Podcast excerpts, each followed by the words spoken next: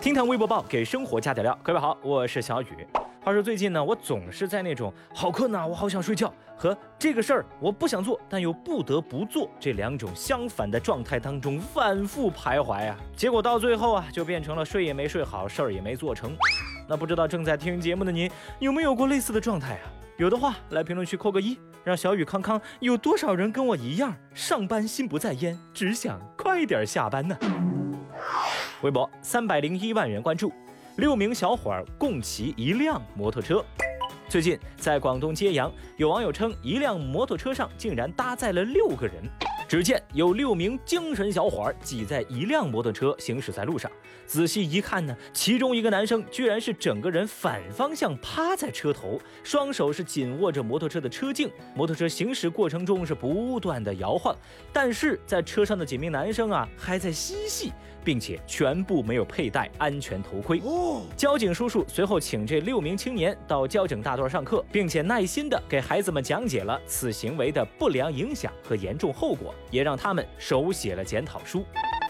当消息登上热搜，网友们也替这几个小伙捏了一把汗。有人就说呀，这不是在作死吗？安全第一啊，臭弟弟们！哼！也有人表示，在作死的边缘疯狂试探，这就叫组队送人头吧。还有网友则调侃道。六个男的坐一车算什么本事啊？学学之前你们广东一哥们儿，人家一辆电瓶车搭了五个女生呢。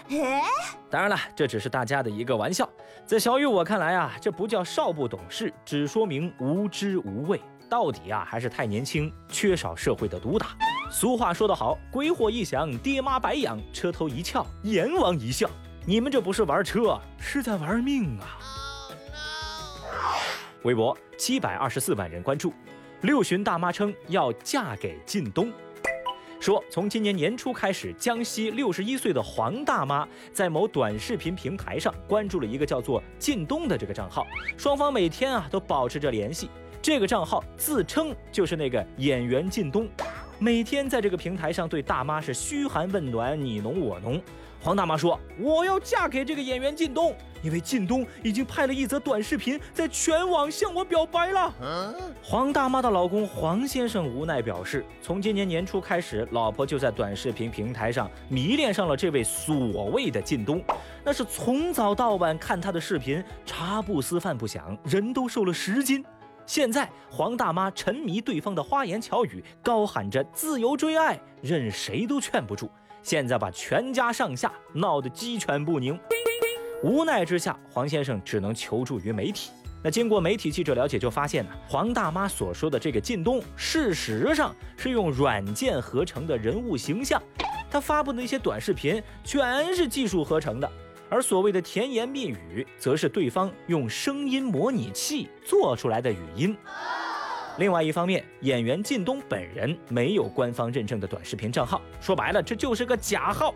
那一开始呢，小雨我还以为这是个多高明的骗局，但是我看过那个假靳东的视频之后，简直无语凝噎，您知道吧？就什么时候 PPT 质感的视频都能冒出明星了，这事儿啊，真让我好气又好笑。胡说八道！但另一方面呢，伴随着事件登上热搜，又有越来越多的网友爆料，自家也有老人陷入了类似的骗局。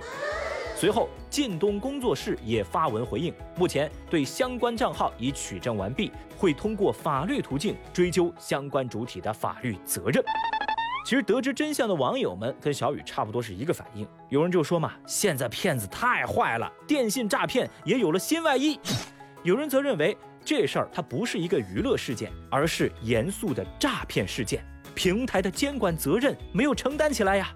还有一些网友则是言简意赅地表达了自己的观点，总结起来就是五个字儿：这是病，得治。过来呀！现在这个贾进东事件基本上是引起了全网的关注。据说啊，就这个贾进东这一个账号，就同时骗了不少的中老年女性。这些骗子骗走的不仅是阿姨们的钱，更是他们对生活所剩无几的热情。小雨，我觉得呀，这条热搜在提醒我们关注中老年人心理健康的同时，也再次让我觉得这诈骗犯呢，都他妈……我从未见过有如此厚颜无耻之人。微博二百三十九万人关注，熊孩子转走妈妈五万块买理财还赚了。最近，重庆沙坪坝区一对夫妇发现自家的五万元存款不见了。一家三口慌忙报警。经过调查，原来是十二岁的儿子为了赚点零花钱，平时啊偷偷记住了妈妈的支付密码，自己把这个钱转了出去，买了一款理财产品。后来民警对家长和孩子分别进行了教育，并帮忙把钱转回了妈妈的银行卡。这时候发现，哎，这理财产品呢还赚了几十块钱的利息。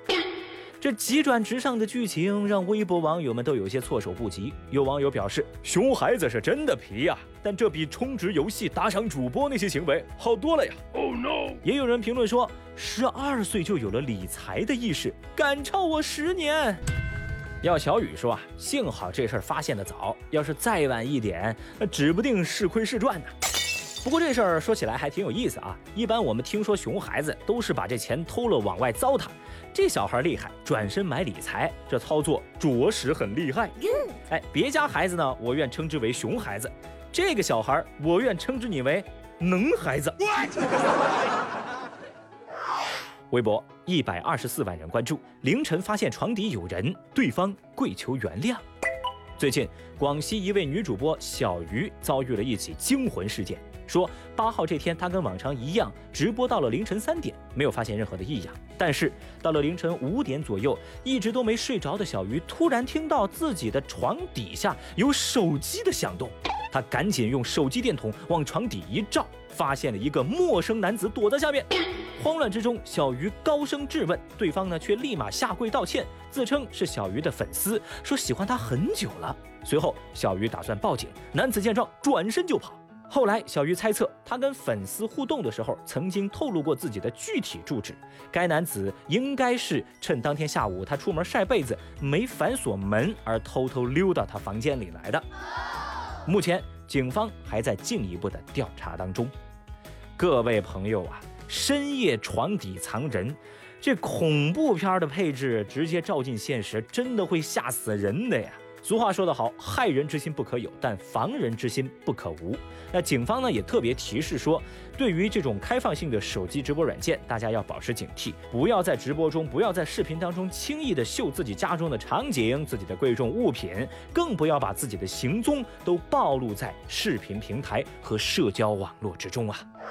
好了，以上就是今日份厅堂微博报。如果您觉得咱这个节目还不错的话，欢迎您给小雨来个三连。